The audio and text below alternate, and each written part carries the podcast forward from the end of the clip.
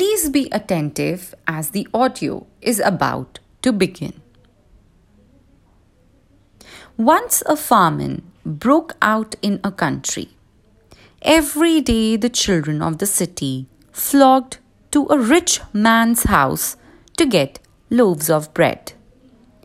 As soon as the servants brought out the loaves, the children fought among themselves and struggled hard to get them. One little girl did not fight. She waited patiently for her turn and got the smallest loaf at the end. One day, as usual, she got the smallest loaf. When she cut it, she found a gold coin in it. She went back at once to return the gold coin. The rich man was pleased at her honesty.